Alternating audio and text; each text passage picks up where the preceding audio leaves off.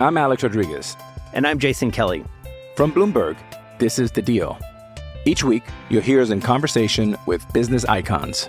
This show will explore deal making across sports, media, and entertainment.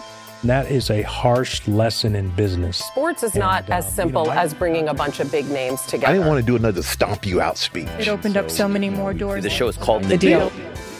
Listen to The Deal. Listen to The Deal on Spotify. Hello and welcome into another episode of A Call Away. Adam Giardino with you, broadcaster for Scranton Wilkes-Barre, the AAA affiliate of the New York Yankees, and we're going to take another dive into the Yankees minor league system this week with an extra special focus on the top level here in Scranton. The Rail Riders had their All-Star break coinciding with the Big League All-Star break, and so only four games have come and gone since the last time we spoke to you, but we've got highlights from those games, and we've also got a few conversations that I'm sure you're going to love to hear. We once again chat with Phil Plantier, the hitting coach for Scranton Wilkes-Barre, longtime big leaguer, and in his second year working with the Yankees AAA bats here in Scranton. We've also got one of those bats in outfielder Clint Frazier. First time we've had a chance to sit down and chat with Clint this season, and it's a really enlightening conversation. He's somebody that in the year plus that I've had a chance to work with him and get to know Clint, he's such a, a thoughtful interview. And I think the way that he comes off in this conversation is in such stark contrast to perhaps how people and fans view him and view what he did up in the big leagues this season in terms of dealing with the media in New York. And we've got a bonus interview for you. The Rail Riders were up in Syracuse taking on the Syracuse Mets, and though not an all star and certainly far from the player on the team with the best numbers, we had a chance to catch up with the guy who has certainly garnered the most attention in AAA for the New York Mets this season, and that's outfielder Tim Tebow. And then, of course, at the end of this episode, we have a chance to catch up with all the broadcasters at all four levels of the Yankees minor league system Matt Dean with Single A Charleston, Nick Flamia in High A Tampa, Jon Mozes in Double A Trenton, and our very own Adam Marco here in Triple A. And Adam had a chance to join me on the podcast as well for some broadcast banter where we talked about what that first day coming out of the All-Star break was like. And we'll talk about it a little a little bit as we recap the highlights from this weekend, but ultimately the Rail Riders sent four players to El Paso to participate in the AAA All-Star game representing the International League, but those four guys didn't get back to the ballpark until well into Thursday's game, and as a result, Scranton Wilkes-Barre had to start a game without a designated hitter for the first time in over a decade since they were AAA affiliate of the Philadelphia Phillies. So a totally different feel to Thursday night's game as a result of some travel snafus. Obviously, in the winter you fly and you hope you avoid snowstorms. In the summer you hope things are a little bit better, but sure enough, flying from El Paso to Syracuse somewhere along the way, Daniel Camarena, the starting pitcher, had to get three at bats. Also, in that conversation with Adam, we talk about Deivi Garcia, the top active pitching prospect in the Yankees organization, just over 20 years old, 20 years and 57 days old. He pitched, as we record this, last night for Scranton Wilkes-Barre, making his AAA debut. And we also talk about Clint Frazier and the trade deadline and what we suspect could happen over the next couple of weeks for New York as things get closer and closer to that July 31st date. So let's take a look at the highlights. Four games in Syracuse over the weekend, beginning Thursday night. And for Scranton Wilkes-Barre, uh, we talked about it. It was a little bit of a different type lineup. Daniel Camarena batted in the nine hole. He struck out twice, grounded out as well, so he was 0 for 3. And Camarena, a guy that can swing the bat a little bit, but 0 for 3 regardless. The game on Thursday night began with the Rail Riders jumping out to a lead. They led 1 0 on a second inning homer from Ryan Lavarnway. But then Syracuse scored twice in the second, a run in the third, and so the Rail Riders trailed 3 1 going into the sixth inning. Tyler Wade then hit a home run to bring the Rail Riders back to within a run, but Syracuse added a run in the seventh, and they won 4 2. That final score 4 2, Syracuse taking the opener of the four game series. Rail Riders got one back the next day, though, and it was a comeback effort because Scranton Wilkes-Barre trailed 2 1 going into the seventh inning, and the bases were loaded with nobody out. But then there was a pop out and a line out on the infield, and so the bases were still loaded. The Rail Riders still trailed 2 1, but the batter was Tyler Wade. Here's the pitch. Ground ball through the right side of the infield. Doug Davis sending Amburgey home. Here comes the throw from Gregor Blanco. The slide, he is safe. Ball kicks away from Rene Rivera. Zack Zehner with an RBI single to second on the throw home, and the Rail Riders two out magic continues. They take the lead with two outs in the seventh inning. They add an insurance run with two down here in the eighth. 4 2, Scranton Wilkes-Barre in the lead. An inning later, Rail Riders added a run on an RBI single from Zack Zehner. That made it 4 2. Syracuse scored a run, but too little too late. They lost 4 3. Rail Riders earned a split of the first two games of the series. However, on Saturday, the first of two consecutive tough pills to swallow, were the Rail Riders going into Saturday had been 43 and 1 this season when leading after 6 innings. They took a lead into the 7th inning both Saturday, Sunday, and they wound up losing both games. So the Rail Riders on Saturday, they lost 6-2. On Sunday, they lost 5-3. And so Scranton Wilkes-Barre turns the corner back to a homestand where they welcome the Columbus Clippers to town for four games over four days, then three more against the Louisville Bats. And that's before they flip locations, and Scranton will be playing at Columbus and at Louisville starting this time next week. Our very first interview this week here on A Call Away is Scranton Wilkes-Barre Rail Riders hitting coach Phil Plantier. We've already heard from him at times this season, but with the final chunk of games, 51 games to the home stretch for Scranton Wilkes-Barre. As good a time as any to catch up and check in with the hitting coach, Phil Plantier, a guy who's been a player and part of many all star breaks, someone who's a veteran in terms of knowing how to use one to recharge himself. And that's where we start with Phil, wanting to know whether there was any particular advice, whether he gave any direction to guys on how to best utilize their all-star breaks so that they're ready to go for the stretch run. I think every every player has their own way of doing it. The guys with their families get to spend some quality time with their families. Uh, some guys go and they visit they visit home wherever that may be. It's good. It's nice for them to get a break and sometimes their bodies just get a blow from from playing every day and they get recharged that way some guys, like you said, the, the, few guys that went to the All Star game, I hope it was a great experience for them. I haven't had a chance to talk to them since they've been, they're not even back yet, so I haven't had a chance to talk to them about it. But it was fun watching those guys on TV, and hopefully that was a positive experience for them, and they can use that positive experience and take that into the second half. And there was a lot of guys here doing some things the right way prior to the All Star break, so my goal is just to get them back on track as soon as possible and get back into the routine routines right away. How did you spend your All Star break? Personally, traveling 3,000 miles is not a break, so I chose to stay in Scranton. Got some work done. Watched some of the. I watched the All Star game just like everybody else. It's a baseball fan, and took a day to do some laundry. So mine was actually very uneventful. At the same time, um, having a few extra days kind of helps me plan ahead what's coming up the next third of the season. We're a few games away from the last third of the year. I'm trying to anticipate things that will be coming up uh, in the next couple of weeks, a month after that. So if I get a kind of a kind of a rough sketch about what could be coming up, um, I'll be more prepared when they do.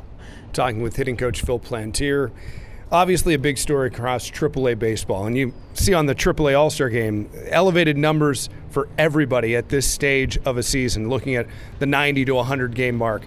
A number that caught me last week, it's not the home runs, the fact that we've already surpassed what we hit in 138 games last year, but we're up a run and a half per game this season versus where we were last year.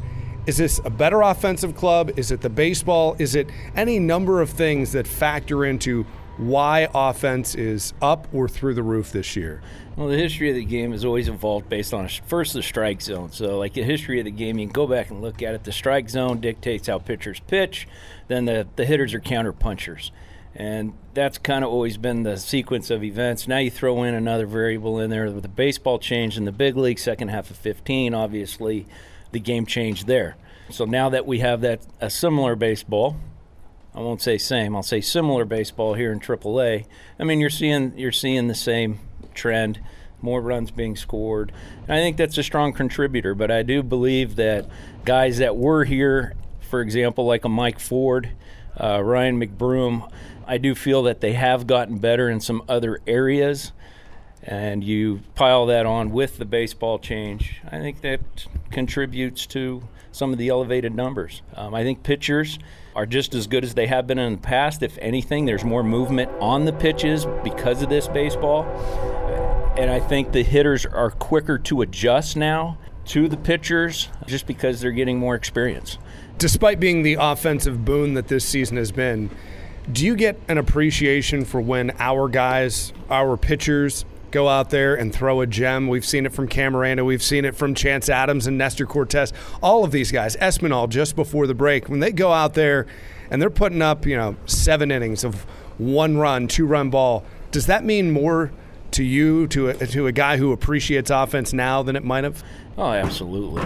And from a hitting coach's standpoint, when our pitchers are taking care of business out on the hill, that means our position players aren't playing defense as long, and we're in the dugout and they're on they're playing defense. So it's we get to hit more, we get more opportunities there. But yeah, it's uh, I think execution, whether you're a pitcher or a hitter, is still the name of the game.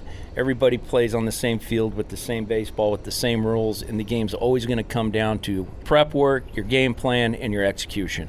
And whether you're on the mound or in the batter's box, your ability to do better than that than your opponent uh, is going to determine who wins. I'm Alex Rodriguez. And I'm Jason Kelly. From Bloomberg, this is The Deal. Each week, you'll hear us in conversation with business icons.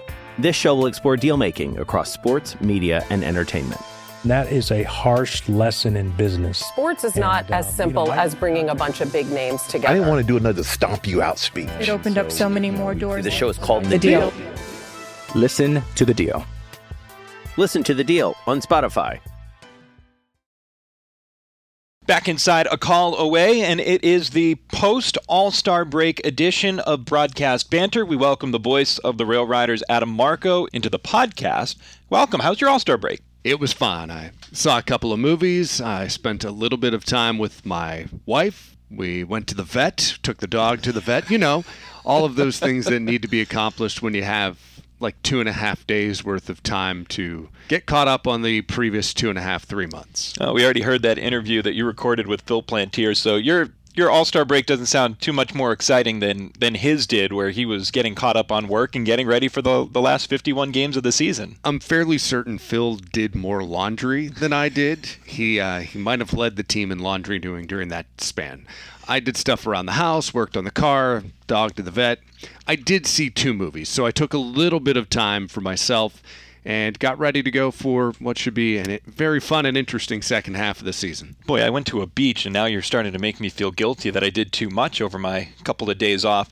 There are four guys for the Rail Riders who didn't get to do that sort of relaxation. They got to relax in a different way, and that would be the four All Stars: Kyle Higashioka, Mike Ford, Ryan McBroom, and JP Feyereisen. Now, for those guys, uh, we already dove into the highlights from earlier this weekend, in which they didn't quite arrive back with the team on Thursday. What was the sense like? You were up in Syracuse, I was not. What was the sense like that whole day when people were trying to figure out uh, are we going to need to play without a designated hitter tonight? I saw the lineup come out probably one o'clock, two o'clock at Syracuse, somewhere in that range, and I'm thinking, huh. Well, we only have Ryan McBroom in the lineup for this game.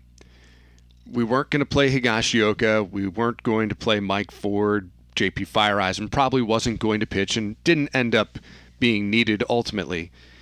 Well, we need JP every day, but we didn't necessarily have to use him in the game. When you're down to a roster that's 13 pitchers and 12 position players, and three of them are coming back from El Paso in a very lengthy trip back, it's kind of concerning. And looking out on the field, I see Dilson Herrera's already back for the Syracuse Mets because he had the very first flight out on Thursday morning from El Paso. The Rail Riders didn't have that flight. Yeah, that's interesting to me that, that Herrera was able to make it back. You'd figure, okay, let's just get everybody. I mean, how many flights could there possibly be from El Paso eventually winding up in Syracuse? But obviously the answer is more than I would have guessed. or not enough. It, it's one of the two. So, and I would have understood if Mike Ford had different plans because Ford was an all star. Then he was in the big leagues. His ticket to El Paso was canceled. He wanted to play after the Yankees optioned him out. New York purchased his tickets, from what I heard. So I could see if Ford wasn't on the same trip back with McBroom and Feyereisen and Higashioka. That being said, you see it getting closer and closer, and we come out for the stretch, and there's seven guys out there. we need nine to play. Like, all right, how are we going to make this happen? And it's at that point where I'm thinking, we're going to have a lineup change. We're not going to be able to play the lineup as it was. And for whatever reason, Jay Bell decides not to put Billy Burns in the lineup that day, which I also understand. If you're looking at it from a perspective, we've got 10 people here. We have nine people here, excuse me. You leave Burns out because what if somebody gets hurt? You have that flexibility that you could put somebody on the infield if you were forced to, Burns in the outfield. We have three catchers, so it put Ryan Lavarnway at first base, and you use Daniel Camarena, who used to be a solid hitter many, many moons ago, mind you, but you could put Daniel Camarena in the nine spot. of The order is he going to be allowed to swing, or is he going to have to take that Chance Adams Adonis Rosa route when we lost Higgy out of a lineup as the Rail Riders lost their DH in May when Higashioka had to go up to the big leagues? Cam took some swings. Yeah. But it's really when the team came out for batting practice and there are two groups and there are seven guys and it's like, okay, there's no way and you hear their flight's going to land at 5:37 for a 6:35 game. All right, well maybe. Maybe McBroom gets there, he's in the lineup. That's how it works. Maybe we swap him, he is the DH and Ryan Lavarnway plays first base. Well, Lavarnway played first. We ended with that. And that lineup came out, that change came out within maybe 10 minutes from first pitch that the guys were still not there. You go through the game, and I'm looking down at the dugout the whole time, and they're still not there. By the time the Camarena was done pitching and we needed to get an arm in the bullpen, it was Doug Davis having to go out and catch that bullpen because Kratz was the catcher, Lavarnway was at first base, and Higashioka still was not there. That was the point in time where I knew, wow, these guys, it's like 8:30. They're still not here. JP is the first one I saw because he normally brings the backpack out to the bullpen. He came out and like gave the "I'm here, I'm here, everybody calm down." Ryan McBroom pinch hit in the ninth inning, went one for one with a single to Rail Riders. Probably could have used those bats even if they were going to get the bulk of the day off. And a little more on Camarena. He's a former All American in high school playing first base. He played in the Aflac All American game out at Petco Park in San Diego, played alongside some really impressive names in Francisco Lindor, Jose Fernandez, and last year when Camarena was released by the Yankees, signed by the Giants in AAA with Sacramento, he was 3 for 20, so serviceable, but as you mentioned, hitless 0 for 3 with a couple of strikeouts against Syracuse on Thursday night. So that's how this whole thing got started in terms of getting the second half of the season underway last night we had an opportunity to be really the focal point of the New York Yankees minor league system, and for a large part of minor league baseball, the focus was here in Moosic. 20 year old Deivi Garcia. He's a right handed pitcher. He is the number four prospect in the Yankees system. In terms of healthy arms, he's the top pitching prospect in the Yankees system. Incredible numbers coming in. He finished his AAA debut, again, 20 years and 57 days old, barely 20 years old, finished his AAA debut with five innings, three runs, gave up a two run home run to Max Moroff, and struck out six. What is and what was your takeaway from his performance last night? A little surprised with the velocity that we had heard, the numbers you had seen at the Futures game put up on the board, that it was down a bit. And I would suggest initially that all right, well maybe the in-stadium radar gun was off by a mile per hour until you have Joe Harvey coming in late in the game on Monday night throwing 96 to 98. And Harvey's not a guy that hits 100. So if it was two ticks off, that was solved yep. for me when Harvey was throwing 98. I thought it was a decent first outing. Columbus is a home run hitting team. It's a decent offense. They lead the league in a couple of categories. They're not necessarily a club that's going to get on 10 to 15 hits every night. They might have five or six, and all of them are home runs. But I thought it was an experienced lineup that he did well against. He struggled the first two batters, gave up a couple of base hits, and Scranton Wilkes-Barre did a nice job bringing him back and taking the pressure off that he didn't necessarily have to worry about. Well, I can don't have to go out there and I have to pitch a perfect inning. That it, I think that helped. This offense that the Rail Riders have certainly helps a lot of pitchers breathe a little bit easier. We saw the four pitches. We saw a couple of really good changeups. I think he relied a lot on the fastball, and we didn't see the out pitch. We didn't see a breaking ball as an out pitch. We saw him use the changeup to get out of a couple at bats. All of the strikeouts were swinging. I don't know how much deception there really was in his first outing, and maybe that's the jitters. Maybe it's just getting comfortable with this level, with these hitters, with a new catcher, a guy that he had never worked with before in Erik Kratz. So any number of things that you take from Monday night's performance and you see how it follows up on Saturday, the anticipated second start against the Louisville Bats. With the eyes of minor league baseball and certainly those focused on the Yankees system here in Moosic yesterday, there was an absolute swarm of scouts that came down with the trade deadline just a couple of weeks away. And as much as Deivi Garcia sounds like an unmovable piece, according to Brian Cashman, that it would have to be for someone of the ilk of Max Scherzer, I think, to get Deivi Garcia out of the grasps of Cashman and the Yankees. Another guy who's here that we're about to hear from and we'll play you an interview is Clint Frazier, and he's obviously an extra piece in this Yankees organization with Aaron Hicks, Giancarlo Stanton, Aaron Judge, Brett Gardner, all up in the big leagues. Mike Tauchman's up there as well. Frazier just doesn't have a spot up in the big leagues and is valuable to some other organizations. But you have that conversation with him, and we're going to play the conversation. But before we do, what was your takeaway? Because I've listened back to it now a couple of times, and what I think the public perceives of Clint Frazier has not been what I perceive and I think you perceive of Clint Frazier in the year plus that we've gotten to know him. We start by talking about the concussion issues of 2018 and how his season ended. We were witness to it in Columbus, and it wasn't that diving attempt. It was more the ill effects of everything that had happened leading up to it, and he realized he just wasn't right talking about being sent out by the New York Yankees, Clint knows he is a big league caliber player. And I think the defensive struggles he had in the majors, for whatever reason, things weren't helped when he didn't talk to the media after one of those games. And he's trying to make plays. He was trying to give it the effort at the big league side of things. And I think because of everything around it, he got a bad rap for it. Frazier has a lot of ability. He's got a lot of tools that make him a major league player. And maybe we haven't seen the game put 100% together here in AAA this year.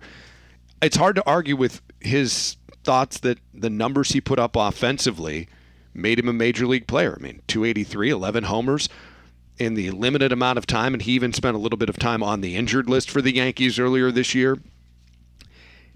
It's when you when you have the opportunity to talk to him, it's hard not to like the guy. You just hope that he has that chance, whether it's with the Yankees or as a piece in a deal to another club where they're going to play him every day at the major league level. You know, really hope the best for Clint Frazier this year. You want to see it with New York, but you know those names you just mentioned, and maybe that's not where the opportunity is. And before we get into the interview with Clint, I'll ask you one final question. That trade deadline is approaching. Who are some of the names that you could see move just in terms of not necessarily extra pieces. We see guys go up and down, and there have been so many guys on this roster that have played up in New York this year, but in some ways that almost does make them a little more expendable. So, what are some of the names that you wouldn't be surprised being moved from this roster before the deadline? I look first at what the Yankees need, and you be hard pressed to tell me they need anybody on the position player side. Do they really need offense? Because they've got Mike Ford, Breyvic Valera, Tyler Wade, Clint Frazier, Kyle Higashioka, all on the 40 man roster playing here at AAA right now. And they've had the opportunity this year to bring up Brad Miller and Cliff Pennington and Logan Morrison. So I don't think they go after anybody from a position player perspective. I think the arms they've got out of the bullpen are excessively strong. You've got the depth of Stephen Tarpley, Joe Harvey, Chance Adams down here. So it's really the starting rotation and what can they get? What will they get? Is it a Max Scherzer? That's going to take a premier package. Is it going to be, you know, do you go after Madison Bumgarner, which is also a premier package? Or look at some of these deals that have been made right now or compare it to last year where they got Jay Happ. This year, the first couple of moves are Homer Bailey and Andrew Cashner. Does that take a Clint Frazier to get those guys? I don't know if it necessarily does. I think you could look at some second, third tier guys and still find a serviceable three to five starter like they did last year. Marcus Stroman's been a name that's been kicked around from the Toronto Blue Jays. Is he a frontline starter for the New York Yankees? No, he's not a one. He might be a two, three, four in this rotation. You're going to get Severino back. I'm not sure the Yankees have to be forced into trading Clint Frazier, Thairo Estrada, you know, Stephen Tarpley, Joe Harvey, guys out of the bullpen. I don't think Mike King gets any consideration for a trade possibility because he hasn't been healthy this year. Deivi Garcia, is he a movable piece? Maybe. Because he's young, he's controllable, but I think the Yankees will be hard pressed to do that. I could see those first couple of guys being options over any of the younger talent that is realistically a year away from being major league ready. Adam Marco, the voice of the Rail Riders, our guest here on Broadcast Banter. Thanks for the time, and we'll talk to you next week. Looking forward to it. As promised, Clint Frazier joined Adam Marco up in Syracuse for a pregame interview, and we've got that conversation for you right now. Talk to him about his overall health, that concussion up in Columbus last season that ended his season, and just generally how he feels he is and where he feels he is at this point in 2019. Feel good, you know, and obviously one of the hardest things for me since the concussion last year was not trying to create the symptoms in my head without them actually being there, you know. So last year, whenever I dove for the ball in Columbus, it wasn't the dive that ended the rest of my season. It was what I was going through prior to that, you know. So the dive was just something that let me know, like, I'm not ready to be doing these this action right now. And and I was still feeling symptoms whenever I was there. That's why I took the three days in the All Star break last year and tried to see if I could do it, and ultimately didn't, which is why I went on the big league DL instead of the minor league DL because it happened in the big leagues. So it's a scary situation. I mean, obviously, you don't want to go through an injury, but the way that I've had to attack it, it is just, you know, run towards the fire, not from it. And, you know, the other night in, in Scranton, I made my first diving catch of the year. And I've dove for like 15 balls. So that one felt good. And so making the second one, making two in a row, felt great. So, you know, I think I'm past it. I think I just got to continue to, to go out there and just continue to have the confidence I have in the box and the outfield. This is such a game of repetition. It always amazes me when a pitcher takes a line drive that he's back out there or it just screams past his head. So I have to imagine that for a fielder, each time you do it, you just gain more and more confidence that you're beyond all of it and you can finally move on to whatever's next. Yeah, I mean, obviously, every time, anytime you have success, it continues to build confidence, and you just have to make sure that whenever you don't have success, that that confidence is not altered. And you know, for me, it's at the big league level, I've shown that I can hit, and you know, I've shown that you know there's room for improvement in the outfield. So you know, me and Julio, once we finish this interview right here, we're gonna hop out there and, and do some defense and continue to try to show that I can compete at the big league level in the outfield and, and not just in the batter's box talking with Clint Frazier, Rail Riders outfield. You've been with the team a couple of weeks now since the Yankees sent you back to us, and I know the approach for every single person on this 25-man roster is get to New York, get back to that big league level. How do you stay focused on Friday, July 12th versus the grand scheme?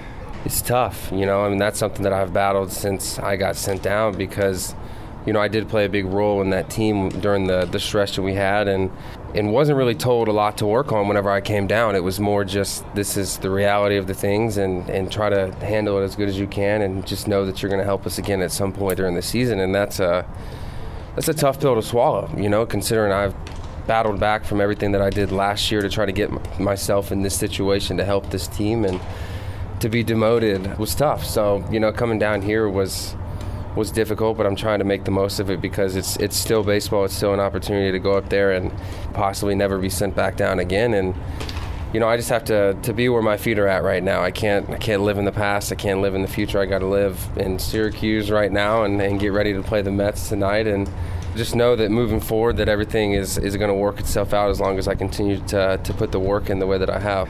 Finally, for you, Clint, little rapid fire here. I want to build the perfect Rail Riders hitter, and I'm going to take your skill set, your tools out of this equation. Of all the guys in this lineup that you're playing with right now, whose swing do you like the most? Let's pick a perfect swing at the plate. Who do you like? Swing, perfect swing. Right now, I like I like Ford's. Ford's is one of those where it's kind of like mine, where it's like trying to hit the ball as hard as I can every time. So I'm gonna go with Ford's swing right now.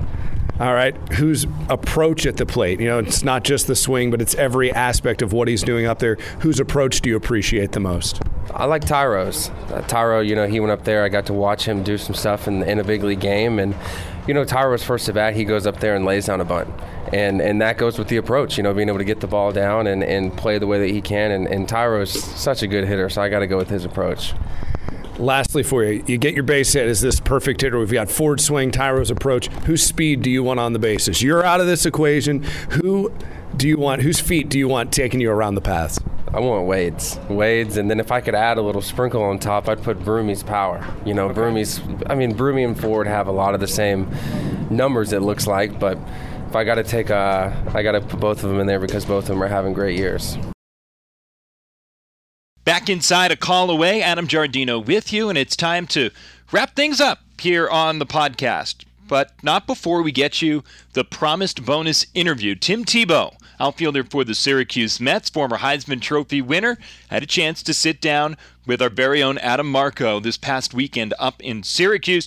We cover a broad spectrum about his transition into baseball, talking about really his transition from Double A to Triple A, and then talk a little college football at the tail end of the chat as well. And the very first question that Adam had for Tebow is how do you turn what was such good football athleticism into what you now need today as everyday baseball athleticism? It's hard, you know, it's a big switch. Um, you know, kind of every facet of athleticism. You go from a game where you peak once a week to trying to be ready every night, and that's a huge change. And so many people that I've worked with, countless number of coaches through the Mets organization and and outside of it that have helped me, and and a lot of players as well. So I'm very grateful for all of that feedback. And you know, I think it, for me, it's just been a process of when I made the change of understanding that it's going to be hard and it's a grind and you know the best at the game you know go three for ten. So there's a lot of failure at it and understanding how to deal with that failure and then being able to and continue to work every day through it.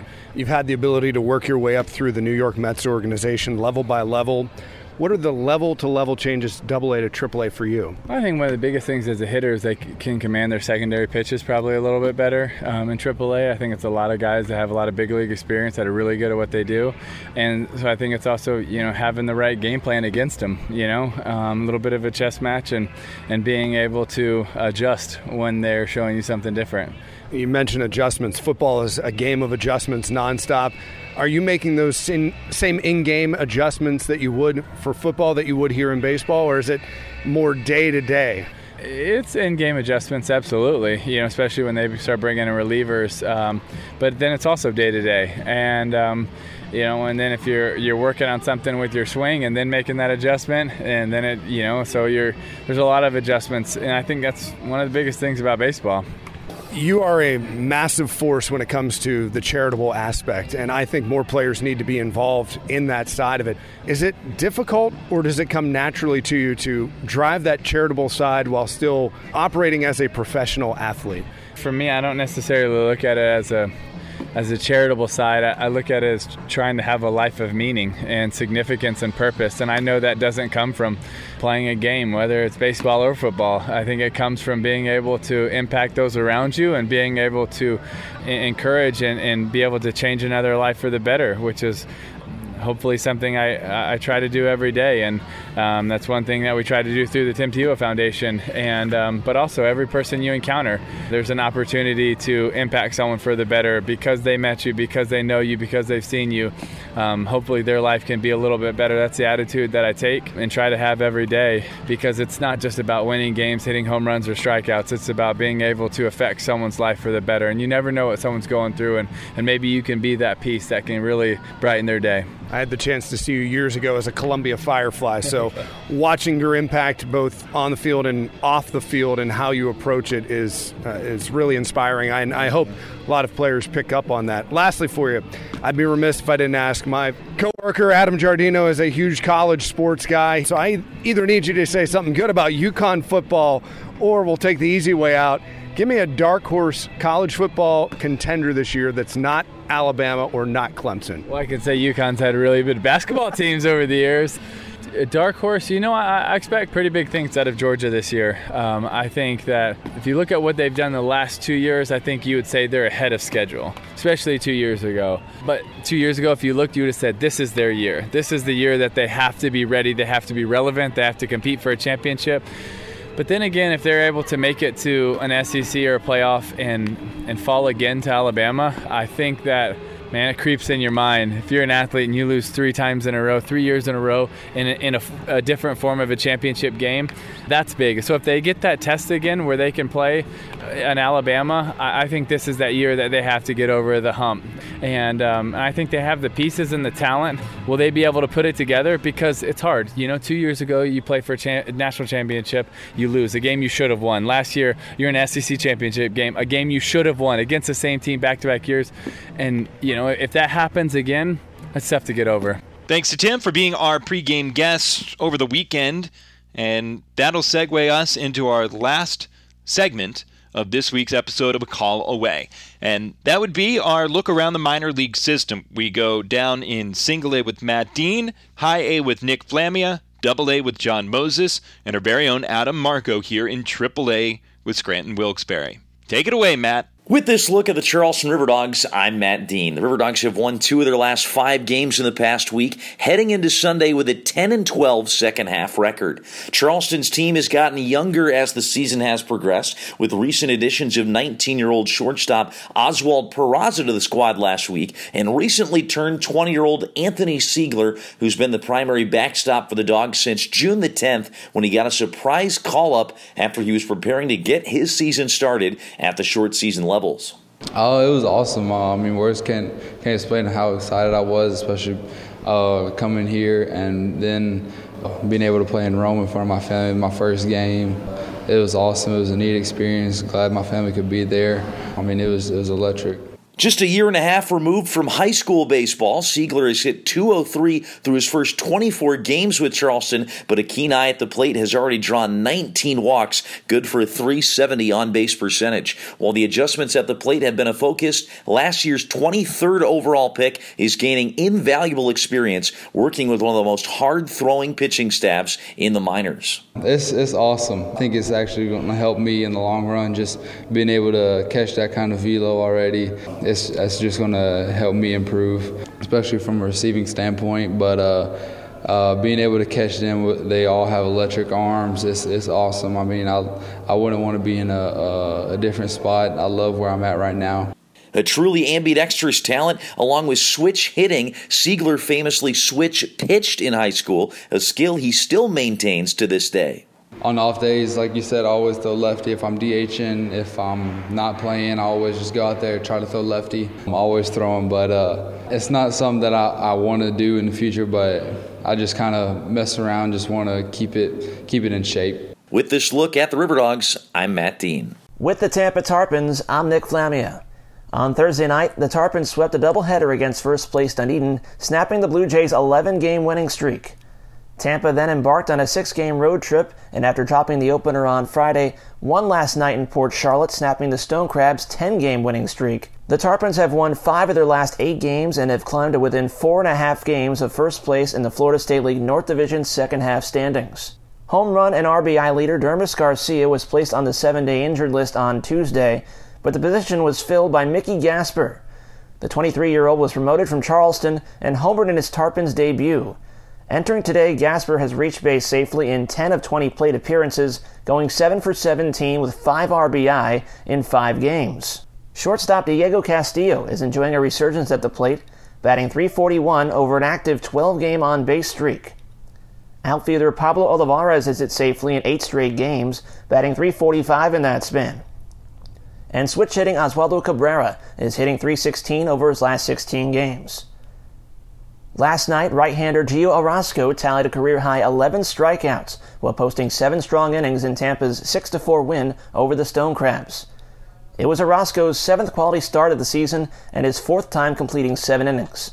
New York signed veteran big league reliever Dan Jennings to a contract on Monday, and the Southpaw tallied four strikeouts while yielding a run on two hits in three innings. With the Tarpons, I'm Nick Flamia. With the uh, Trenton Thunder, I'm Jon Mozes. Thunder came out of the All Star break, a four game series in Reading, and it started with a bang on Thursday night despite a 5 3 loss. Outfielder Matt Lipka hit for the fourth cycle in Trenton's franchise history, completing it with a two run home run in the ninth inning.